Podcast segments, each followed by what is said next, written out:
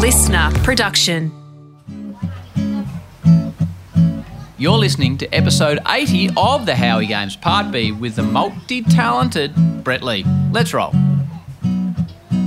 What would you say from all your wonderful games of cricket? You won a World Cup, played with your brother at various times, played test matches, took over 300 wickets. What was your highlight of your cricket career?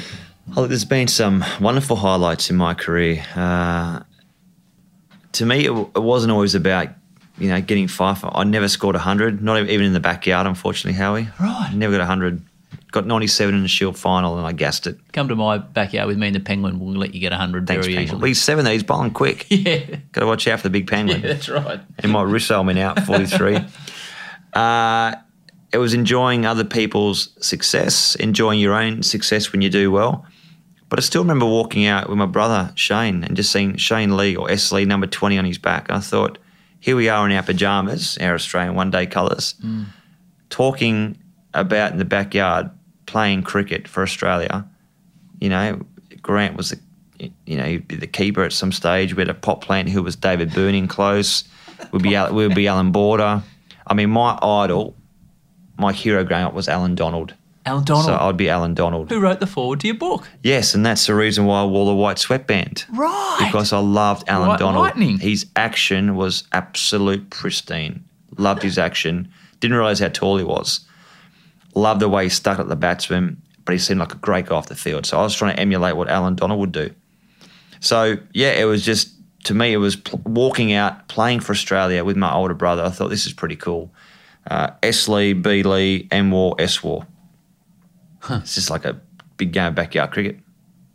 So there's that. There's winning the World Cup, holding up the trophy, personally doing well, which always helps because you want to contribute.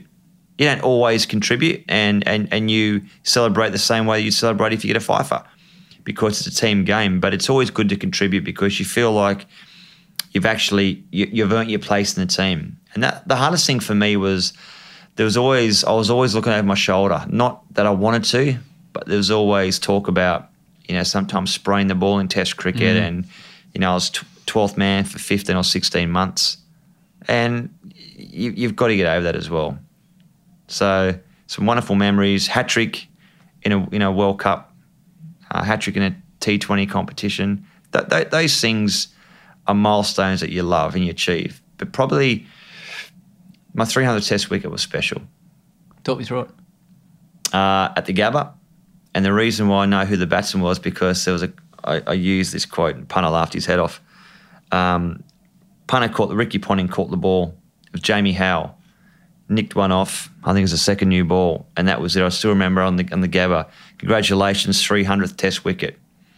I went to the press afterwards, and they said, you know, talk us through that. And I just said, how did I manage to get 300 Test wickets? I said, oh, very good, very good. Your toughest moment in cricket? Toughest moment in cricket, probably the time when I only ever got emotional once, and I probably shed a tear, and that was the Edgbaston test. But I still put that test down as one of my favourites, even though that we lost by 2 runs. Oh, it's in the air. And it's built. What a victory. England have pulled it off. The crowd goes ballistic. Michael Kaspervich cannot believe it. England have won by 2 runs. What a test match we have had. 2005 against England, we'd won the first game at Lord's. We were stupid. We went in and we celebrated in the Pommy dressing room, a bit cocky, a bit like this will be 5-0. You know, these guys are rubbish, and that was the intent. That was our mindset. Where's such and such? Where's KP or where's Freddie sitting? There you go, boys, have a beer. They weren't there, obviously. Bad omen, bad karma. We lose by 2 runs. Let them back in, they go on to win the series. But I remember after Casper got out. And that classic photo of you and Freddie Flintoff. Yeah, and I'm proud to say that's the Spirit of Cricket Award now. They use that photograph, and that was a great moment. Freddie's a wonderful guy, a terrific competitor. I was black and blue. I was literally bruised everywhere. What did he say to you? I can't really remember. Something like, you know, you little bugger, you almost got there. See you inside for a cold beer. I was like, done. And I remember I walked straight to the shower And I had a moment for about a minute, and I was I was pretty emotional. Not because we lost, because you got to accept that you will lose in cricket. It was the fact that we fought so hard to get to where we were, and that one moment. I mean, there's another moment, caught at third man. He was Casper was dropped by Simon Jones. It could have easily gone against us. We could have easily won. And then I came in, and here I am with Andrew Flintoff, arm in arm, having a cold beer together. And he kept bloody poking on my ribs where I was bruised. How's your rib there, mate? Oh, get away, you bugger. But that's cricket, and they're great moments in sport. They're the things I miss. I walked past the nets this afternoon with you, Howie, and I also said to Isha Gua, who's one of our wonderful commentators with Fox Sports, I said, I don't miss the nets. What I miss are sitting in the change room at lunch or post-game, celebrating with the teammates, talking about and talking to the opposition as well, and you know, getting yourself integrated with them as well, and understanding different cultures, different ways that players play and teams play. That's what you miss from playing sport, because cricket has opened up a lot of doors, and I've made a lot of friends through sport. I don't miss the playing aspect because I do associate bowling with pain, so I don't miss that, but I miss all the other stuff that happens. Yeah, definitely. Word association with ghosts. Ghost. Well, I think of Durham, Shane Watson, which was hilarious. A knock on my door. Hello, Bingo, it's Watto. Yeah, mate. Can you come and have a look at my room? So Durham Castle, just to set the scene, up at northern part of England, and Lumley Castle is allegedly this haunted castle. I think somebody or a young girl fell down a well. Her spirit lives on, or his spirit lives on, whoever it is, and they reckon it's a haunted castle. And that's how they sell. That's the PR. That's the promo behind it. Come and stay in a haunted castle. So I walk down this corridor, which is all dimly lit, and it's the way that the staff dress too. They dress like they're ghosts, like the real long, like depressing clothing that they wear, the dimly lit corridors, the headstones that you walk past. So I walked down the stairs, up three or four sets of spiral staircase, down another big set of corridor, and then the corner pocket of the castle was Watto's room.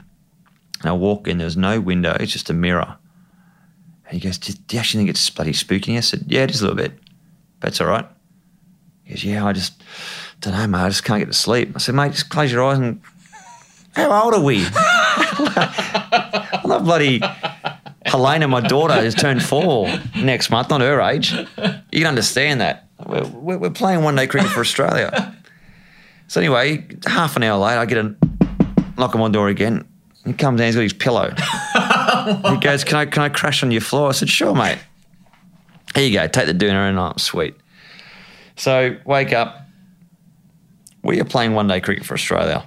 Shane Watson is asleep on my floor. Because of ghosts. Because he's worried about a ghost. He was scared. And our media manager, who I won't say who it was, but she had allegedly told someone from the English press. And when they found out, they had a field day. I remember going to the game, and Darren Goff was running in a bowl and bowled to Watto. He played miss, he went, boo! He had to scare him. And all these people in the crowd, they all had white sheets. Because there must have been a day before we played, so it must have been 2 nights before we played, because the news got out. And I remember Alan Jones wanted to talk about it. I'm telling the story on, on 2GB, blah blah blah, and it's just hilarious. And I was laughing, going, "Bloody Watto, mate!" But I remember coming back from dinner, and Ricky Ponting goes, "Oh no," and we're like looking. I'm thinking, "It's a stitch up here." Oh no! And I said, "What's up, Skip? Full moon tonight." Oh, yeah, that's pretty bad, isn't it? All the guys in the car going, yeah, it's horrible. What? What is going on? What? Full moon? You don't know what happens to full moon? Ghosts. He's cooked then, right? Just absolutely cooked him. Good start. So, but I love Watto. He's a beauty. Tougher one for you, cockroaches. Oh, yeah, that was in Nagpur in India. Shane Watson again was part of that. And it wasn't my birthday. I don't know whose birthday it was, but it was someone's, and... This guy was the hotel manager, took his job really seriously. He was really proud to have the Australian cricket team staying there. And just as he put the birthday cake down and got ready to sing happy birthday, a cockroach just scurried out of through the back of the cake. Just before we go any further, my wife kindly listens to the podcast. She'll be cringing now because she hates cockroaches. And I hope you're not having your breakfast or no, eating dinner. I hope she does. I hate cockroaches too. But imagine this cockroach just scurrying out from the back of the birthday cake. And this manager just nabbed it, picked it off the table mid-flight. This thing's flying across the table, puts it in his mouth and chews it. And we're just like, looked at him and was like, has he just eaten a cockroach? And one of us going, you ate a cockroach, like this. And the guy goes, no cockroach. He's with his mouth open, his tongue open, say, look, no cockroach, no cockroach. So we just lost it. Anyways, cut the pieces up. Who wants a piece? No, we're good, thanks. We're going to keep going. We've got training on. One more word association for you to name. Elton. Elton. Well, I think firstly of Elton John. Do you have any Elton John tunes? It's hard to play on there. Yeah. No, okay. Piano, but well, my brother Grant's a great pianist and he plays all the Elton John songs. Before you talk to me about Elton John, just play me anything again because I'm enjoying the musical interludes with Brett Lee, the first musician we've had on the Howie Games. Whatever you choose.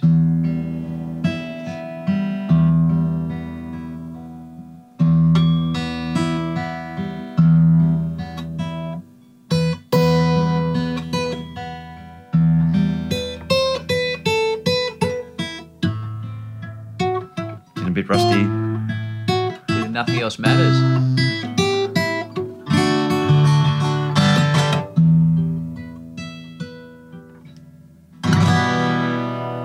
Exceptional work from B. Lee, who uses the entire fretboard, which I find absolutely astounding. We'll get to that again in a moment. Elton, as in John. You've met some people. I've been really lucky that cricket's opened up some amazing doors, and I still think that some of my best moments have been through music, because part of my life was there was a part of the jigsaw puzzle missing, and once I found music at the age of probably 22, 23, in terms of playing instruments, I played bass, that was when it just felt complete. So my son Preston, who just turned 13 last week, he would have been, I think, 6 months old at this stage, so I'm feeding him with a bottle. My phone rings, private number, didn't answer it. I just think straight away the antenna goes up, journalist. No, I'm not talking, it's day off. Rings again, private number, journalist, no, brushed.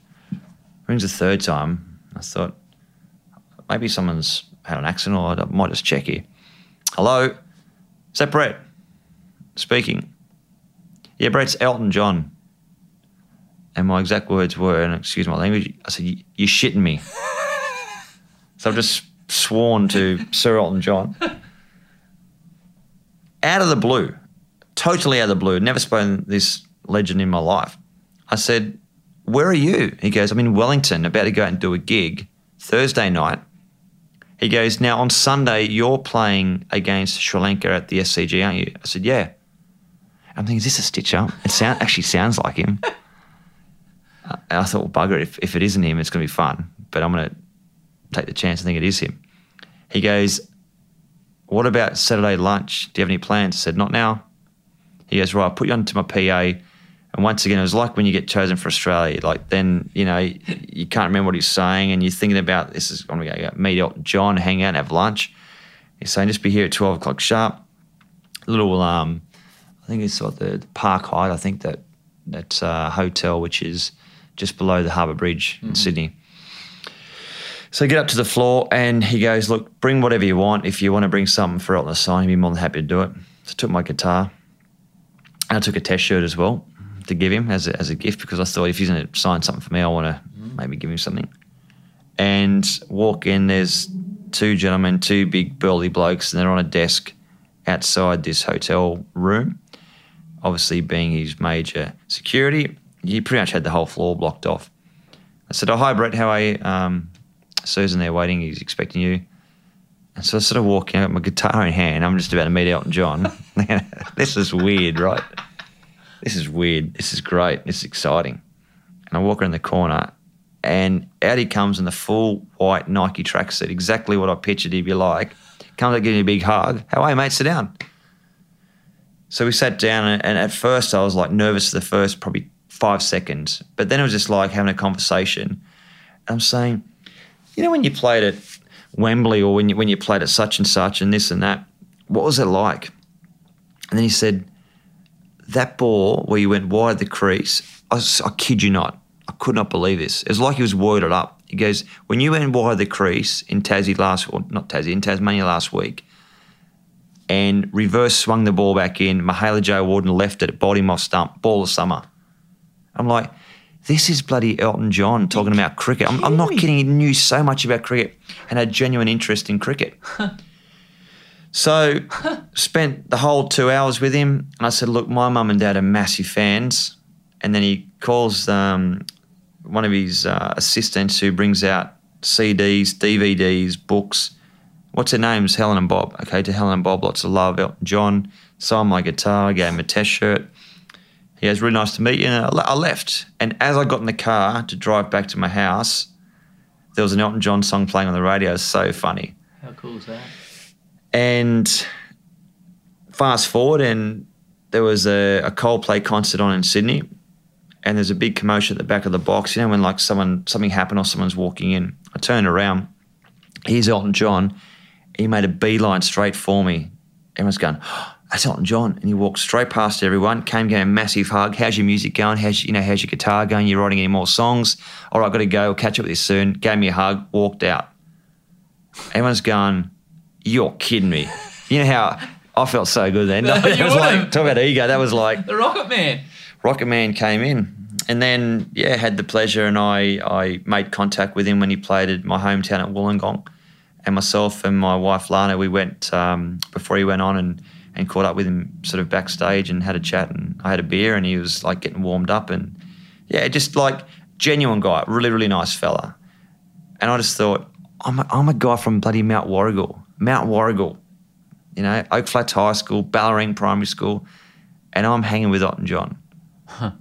This is exciting. This is fun.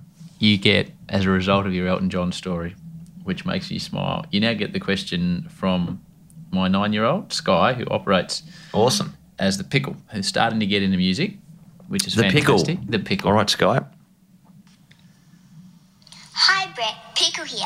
Daddy says you rock the guitar, which is super cool by you. I'm just starting to learn.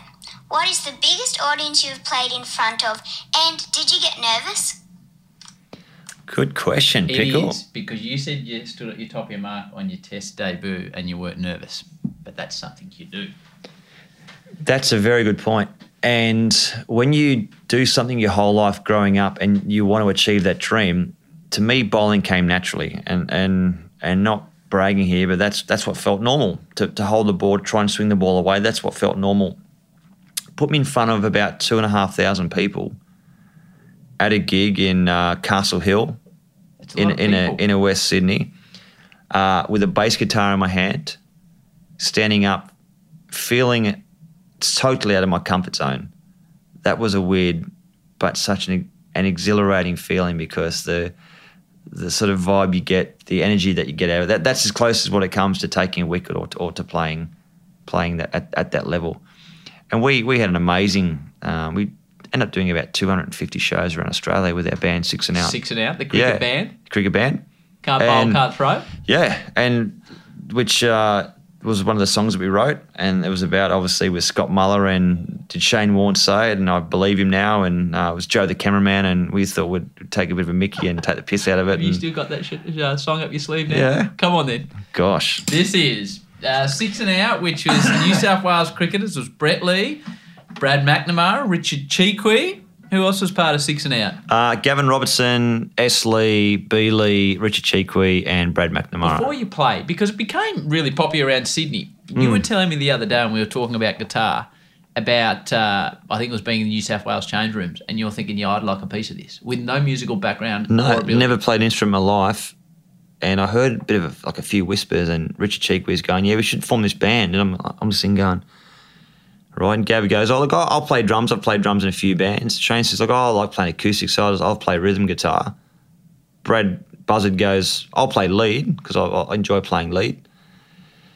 Cheeks, I'll be lead singer. I'm thinking bass guitar, I'm thinking acoustic guitar, lead guitar, drummer, lead singer, bass. They haven't got a bass player. So I went down to Wollongong Music, got my brother Grant because he plays piano, and I said, Grant, I need a bass guitar. So I walk in and I pick out this bass guitar, this purple Ibanez horrible looking thing. And I said, oh, mate, there's only four strings. And the guy goes, yeah, most bass guitar, yeah, you can get a 5 and a 6 string bass guitar, but most come with 4.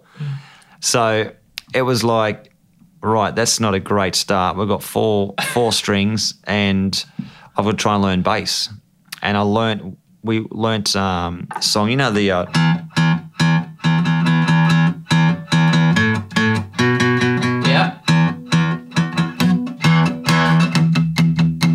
So we learnt that. Proclaimers. Proclaimers, yep. And we changed the lyrics to Advance Australia Fair.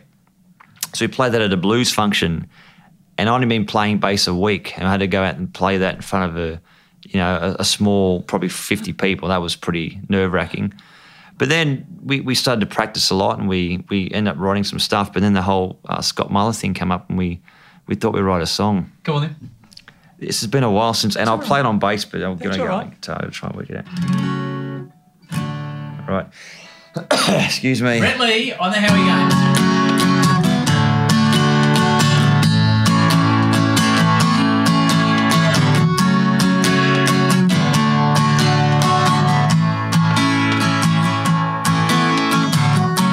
I was trying out for the high school cricket team. Dream one day I'll be wearing that baggy green. All I got, we were young, the coach called me over and said, sorry, son. Because you can't bowl and you can't throw. I'm just telling you what everybody knows. Looks absolute sinners that you pull down. All the tailenders hit you out of the ground. Don't ask Warnie, it was cameraman Joe. They say you can't bowl and you can't throw. Things you do, eh? Well, I met this good looker down at my local bar,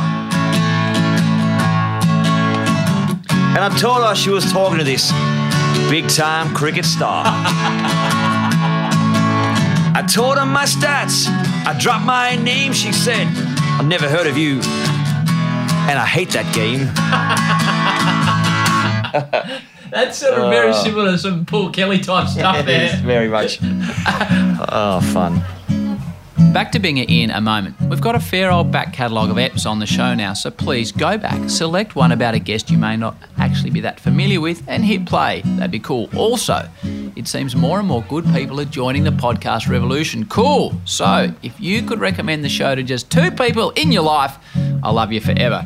On previous episodes of the show, we've offered a Howie Games podcast with someone that is really dear and near to you. Someone that you think may have a story to tell, someone whose story you want to preserve. It doesn't go to air to the general public. It's just for you and your family. So I come along, you give me some idea about this person, we sit down, we have a chat, and we catalogue their life. If that's something that you're interested in, send us an email to thehowiegames@hotmail.com. That's Howie, Howie, thehowiegames@hotmail.com, and hopefully we can record a podcast for you and those that you love. All right, back to Bing. Mate, the artistic side of your life. And I was talking to Matty Weiss, our executive producer, today, and I said, I can't wait to chat to Bing, one, because he's so positive, but two, not afraid to do what other people would say is taking a massive risk and have the opportunity of people to really take the piss out of you. Yep. With singing and with movies. Yep. A big movie called Un-Indian. I'm talking a fully big movie production. Yeah. What is it like? And you'll laugh when I say this. What is it like being a movie star? Well, firstly, it's courageous, Brett. It is courageous. Look, and I know I'm not a great musician. I love playing. I know I'm not a great singer, but I can sort of hold a note. I know how to play a few chords, but that's what makes me happy. So that's why I do it. So I'm not out to please anyone. If anyone sledges me, I'm like, well, say what, you know? I bowl and I can play a bit of guitar, and that's what makes me proud. I got offered to do a movie, Un-Indian, and they gave me the script. But this is, for those people, just have a look at the promo. What's that called? The trailer. Yes. All right, educate me. How do I pick up an Indian chick? Oh. Firstly, she's not an Indian chick. She's a hottie with a knot. Boom. This is not two-camera, dodgy shoot, art house type flick. This is a full big production we're talking about here. So sorry, continue. I just wanted to set the scene for people. So there's a gentleman called Anupam Sharma who is an Indian Australian guy. Grew up in India, but spent most of his life here in Australia at his sort of teens and then older on. He's done like a lot of stuff. So he's done some local stuff for homegrown Australian talent, and we shot a commercial together about 10 years ago, maybe 15 years ago now. And he goes, one day I want to get you in a movie. I'm like, okay, yeah, whatever, mate. So Anu called me up and we sort of met, and he goes, look, I've got this idea. We've got this movie which we've been put forward. It's got a great script. I said, what is it? He goes, it's a romantic comedy. What's it about? It's about a Sydney-born guy who's an English teacher, teaches culture, that falls in love with an Indian girl that comes over to Australia to escape her life in India, and through a chance meeting they fall in love. Right, so I'm thinking, you know, am I playing the role of a cricketer? Do I come in with a little cameo and wear my whites and hey, and do a chainsaw and get out? He goes, I want you to be the lead actor. And I nearly choked on my coffee. I was like, what? I want you to be my lead actor. And how long do you need me for? 3.5 months. Oh. 3.5 months. Where? Like, I can't be in India for 3.5 months. No, it's Sydney. It's an Australian film with Indian culture and Indian flavour. So I get the script and I sit down and I'm chatting over with Lana, my wife, and I just said, this is actually a big role. This is a movie. This is a bloody movie. It's not a commercial where you get, you know, a script like a little one or two page or one or two paragraphs of dialogue. This is. Nor is it a walk-on cricket role. No, this is like 139 pages of dialogue. And I looked through it and I read through the script and I said, look, it's a romantic comedy. There's a tasteful, and I'll use the word in very, very inverted commas, a tasteful sex scene and a kissing scene. Lana, what do you think? I think you have to do it. It's a great opportunity. It'd be a really good fit and it'd put you out of your comfort zone. And I didn't sort of have to get the green light off her, but I wanted her to sort of pretty much talk me into it. Like, you've got to do this. It's a great opportunity. And how many other people that play cricket have had the chance to be in a movie? And that's the thing, like, I want to do this. You don't know when you're going to die, and that's, you know, you try and take every single opportunity and make the most of it. Well, when I agreed to do it and we sort of went through and did the timings and this is where it's going to start and this is where you're going to finish and this is what's going to happen. Now, I thought a movie was when you watch the movie and you're on Netflix or whatever and you see the first scene, so they shoot that first and then they shoot it in the order of the movie goes and they finish the closing scene and that's it. No.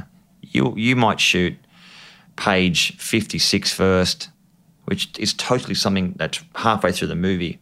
So it's all disjointed. Yeah, and they bring it all together. I didn't know that. Well, neither did I. And when I get on set, I said to Anu, mucking around, where's my trailer?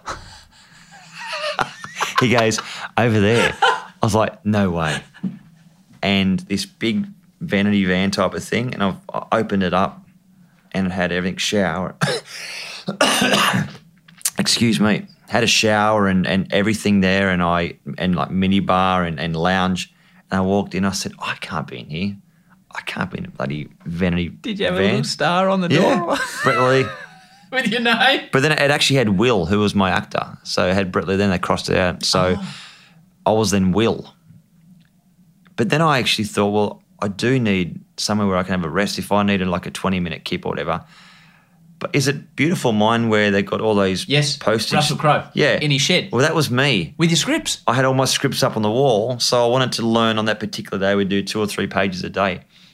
And I wanted to sort of understand the movie and get it all up. I thought the hardest part for me would be to remember the lines. The acting part should come easy because I'd done commercials and stuff. No, other way around. The lines came easy. The acting part was the hardest thing because it's not a commercial. You're not selling a product. You're actually selling... I'm Will. So the day that... The time I arrive on set, morning, Will. There's no more Brett. So you're not Brett in an advertisement selling a product. You're Will. And I'm Will when I get on set. All the staff have to call me Will. Everyone on set, the runners, the driver, morning, Will.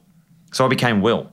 So I'm Will on set. And there's no Brett talk. There's nothing. It's all Will. So what is it like when you step into there, and you know how many people we've got on Fox Cricket to do a cricket broadcast, there's probably 100 production staff. I can only imagine what it's like on a movie, and there's light and directors and sets and audio. What is it like when you walk out there and they're all relying on you? It's daunting. And the first day we shoot down at one of the beaches in eastern Sydney, and they had one of the whole lanes blocked off, and I'm thinking, I want to do a scene here, my first scene in a movie, and all these people are relying on me. Like, you know, they're here, and I'm the lead actor, and the co-lead actor, Tanisha Chatterjee, who's a legend. She did like Brick Lane, 2008, a few other feature films over in India. She's a gun actor. She's so good, and she's such a lovely person.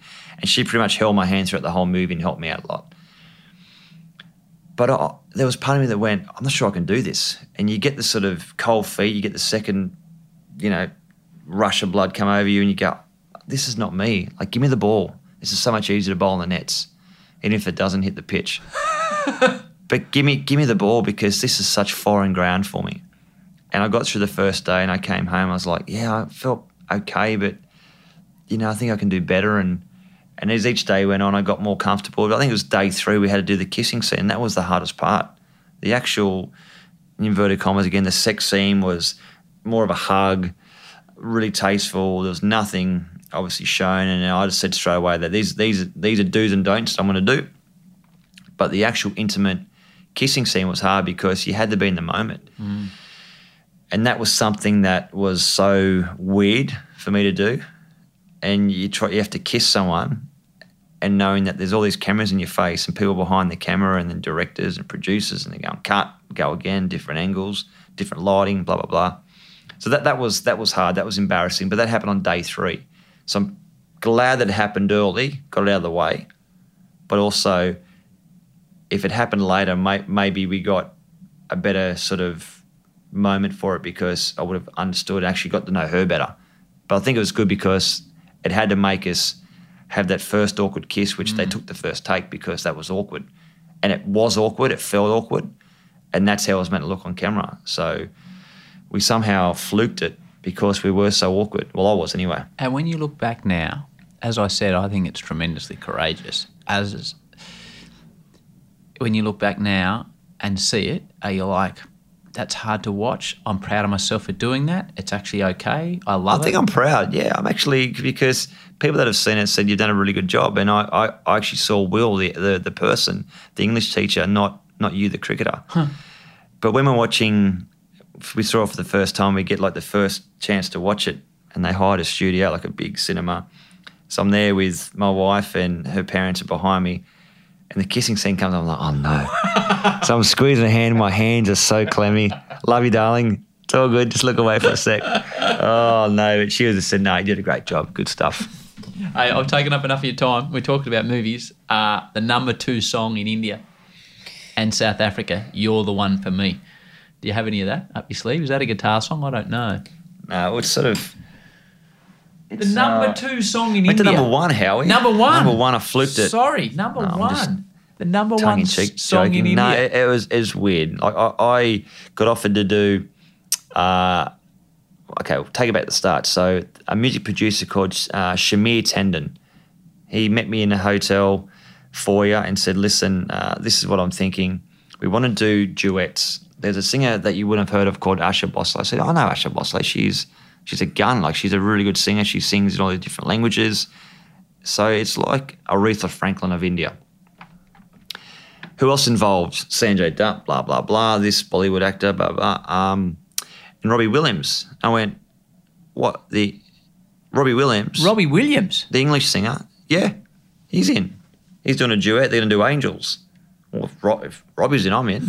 No doubt. He's probably saying, well, if Brett Lee's in, I'm in. He'd be like, who? So what do I have to do? And he says, well, look, we'll pick the song, get your turn up, and just do some guide vocals, and then we'll make it happen. I remember getting off the phone and I went, I wrote this song in 18 minutes, and I wrote it the fact that I'd sing the first part in English, or most of it in English. She'd sing in Hindi, so she'd echo me, or I'll be saying something, she'd be coming back in Hindi. And in the end, she sings in English and I sing in Hindi. And the last part is like, gosh.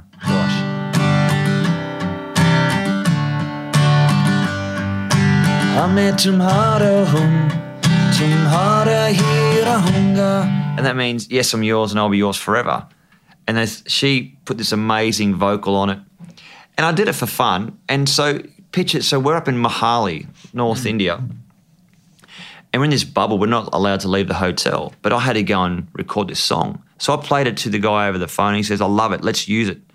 So the next day, I've written the song? In 18 minutes, I played it back to him after he's on his way home from the meeting. I still got the song. And I just came to me. I don't know. I just wrote it. It's a frigging cheesy love song, Howie. It's a rubbish, cheesy love song. And that's why I wrote it so quickly. So I had to sneak out of the hotel room before the one-day match that next day to go to the studio, which was like 25 minutes away in India. Oh, you're still playing? I'm playing for Australia. I'm in the middle of a series. Excuse me. I sneak out of the hotel room, get picked up, go to a studio, put down the guide guitar, put down a guide vocal, put down a main vocal and a backing vocal. And then I had to go to the game the next day. And we had to win. If we won in Mohali, I think it was 0-1 to them. If we won, it meant that we played the third and final game in Mumbai. And Mumbai was where Asha lives. And if there's a chance to do a film clip, they said, you have to go to Mumbai. I said, well, if we lose tomorrow, they fly us home. I said, I'm not losing tomorrow. I've got to do this film clip. So we went out, we risk-sold India because I had to win out. So we flew down to Mumbai. You're great. Get off the bus, go to check-in, the team will allegedly check-in. Straight back in the car, straight to the studio, do this film clip, which is hilarious. My acting skills are at its best there. And get home 6-8 weeks later, get a call, say, that song that you wrote, You're the One for Me, is debuted at number 6. I was like, what? Number 2, what? It's gone number 1. I'm like, no way. And I literally did it for fun. And then to walk out playing for the Australian cricket team or playing in IPL, and here they sing Hame Tumhara Hoon Tumhari Hi Rahunga. The whole stadium, I thought, this is weird. This is weird, but this is cool. And that was, once again, that opportunity, right place, right time. I'd be getting sledged. You know, there'd be people sledging me and they'd be going, mate, what are you doing writing this song? Andrew Simons would hop into me. I said, mate, Barnsley hasn't even got a number 1 song in India. Oh, hilarious. But you've got to enjoy life, Howard. It's too short. And, you know, and I see the way that you prepare to do things and, you know, you read the book last night and you understand, and, you know, and you want to get a real good understanding about how things, and it's the way that you prepare for, you know, your commentary too. You come in, you do a lot of stuff off the cuff, which is great. And that's, I want to be as prepared to do something because you don't want to make an ass of yourself. You know, you want to go in and do the best possible job. So when I played in the band, I learnt as many bass riffs as possible. I learnt the song inside out, back to front. When I played cricket, I prepared the best way I could. If I wanted to do a movie, I, you know, and even though it mightn't be great, but it's the best that I could do. And if I wake up in the morning and go that this is the best that I can do, this is the best person that I can be, and I'm achieving that dream, well then I'm pretty happy. Which is a perfect summation of you as a person, which is why I was so excited about doing this.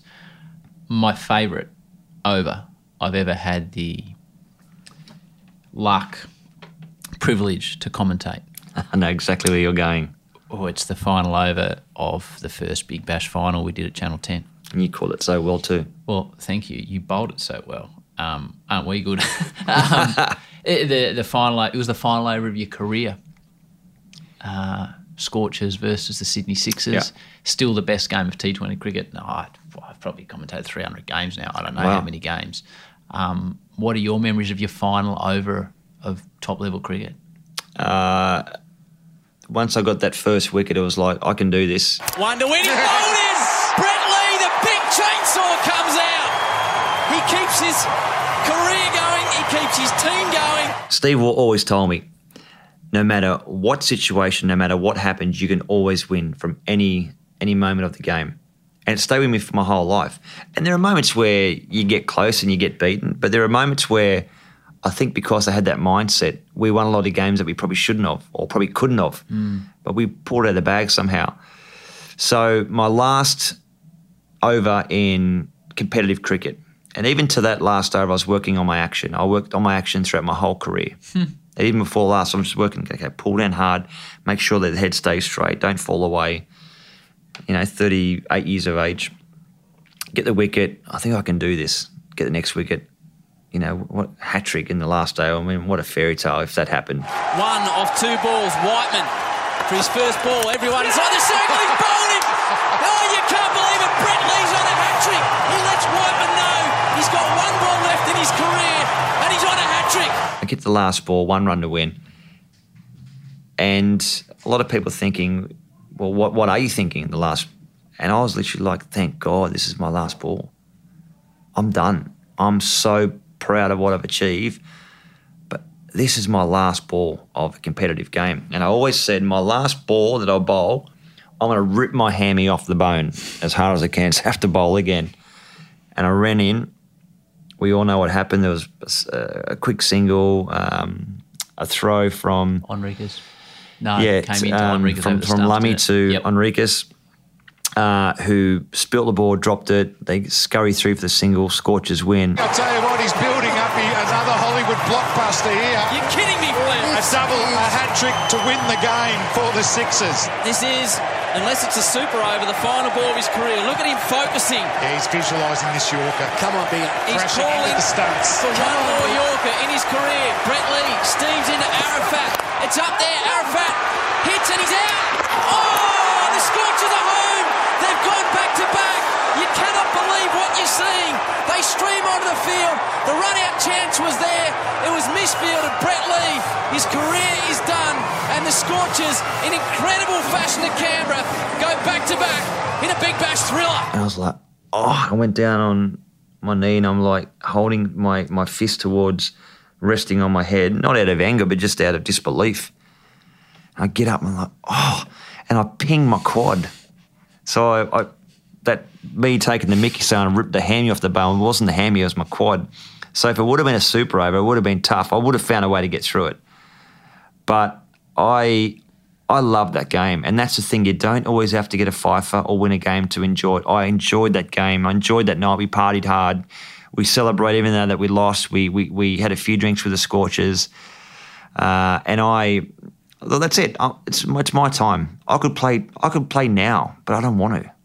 And why would I want to be 39 years of age the next year and keep some young kid achieving his dream at 18 or 19 that he would have told his parents that he wants to play for Australia or play for the Sixers one day? It's funny you say that because I remember walking down through the stadium to leave and I saw you and I just remember... I didn't really know you, so I was probably a little bit edgy and congratulations and what a fantastic game. Thanks for the game.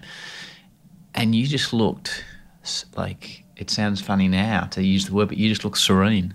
You just looked like the happiest man on the planet. And I was, because I knew there'd be no more training, there'd be no more putting my body through torture. I mean, playing test cricket, you know, when a bowler lands on the front foot, it's around 2 to 3 times their body weight.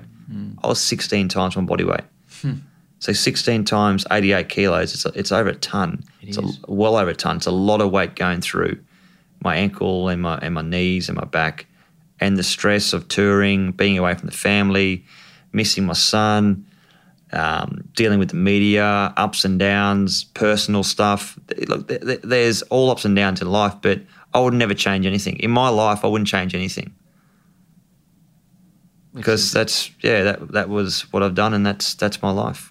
And you've recently become a father again. I know, I've got 3 now. Show me photos. Got the hat trick. Yeah. I love being a dad. Yeah.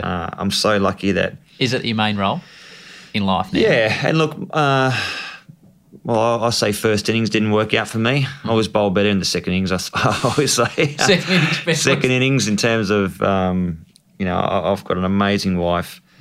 I'm so glad I got the chance to meet her, and through a number of reasons, for whatever it was, I did get the chance to meet Lana, and that, you know, and I got Preston, my little boy, from my first relationship, and she adores him, she loves him. Helena, who is probably, having a daughter's different. It's a different relationship. I love it. She comes fishing with me. We hang out, and she loves music. She dances. I play all the Wiggles songs, and she adores it. And now Rafferty, who's almost 6 months old. Life is great. I'm so happy. I'm missing them now. It actually makes me feel like I want to go home. But, you know, I want to provide them with a good education and a good future, which is why I'm away working. And I love it when I'm up here, and it's fun, but family comes first for me always.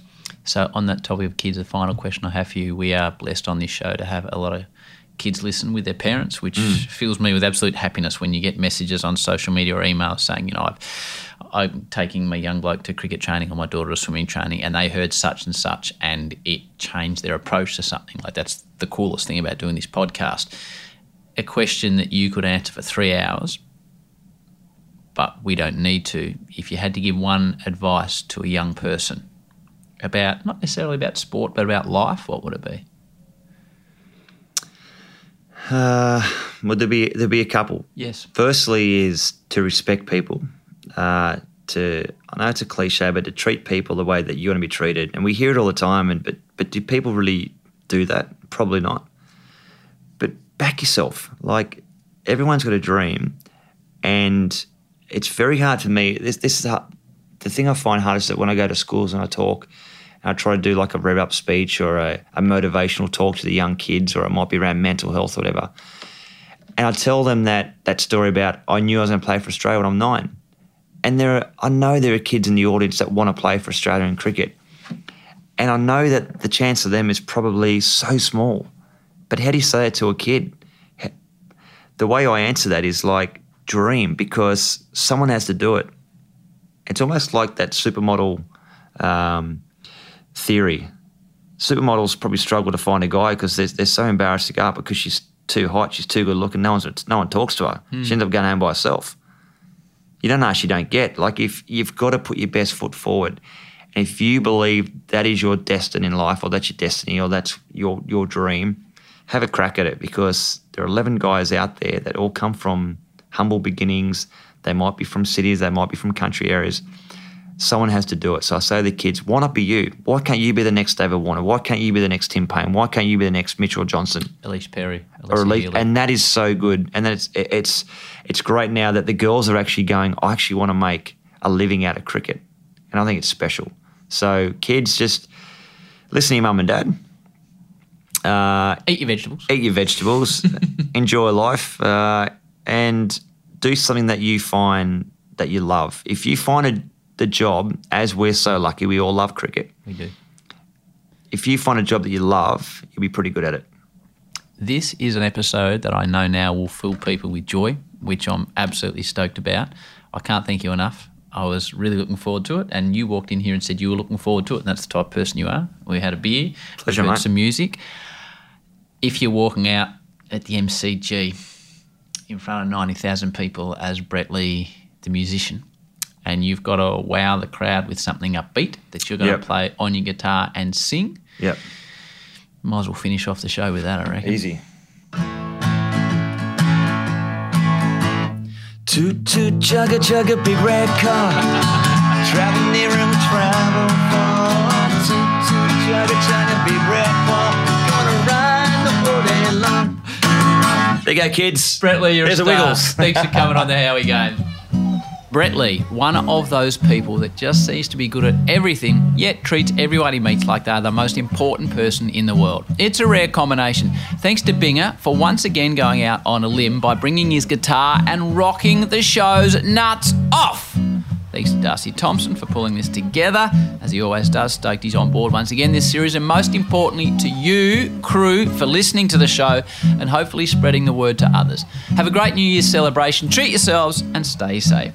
Until Thursday, January 9, with Fawad Ahmed, peace and love. And we can do it if we try. If we try. If we try.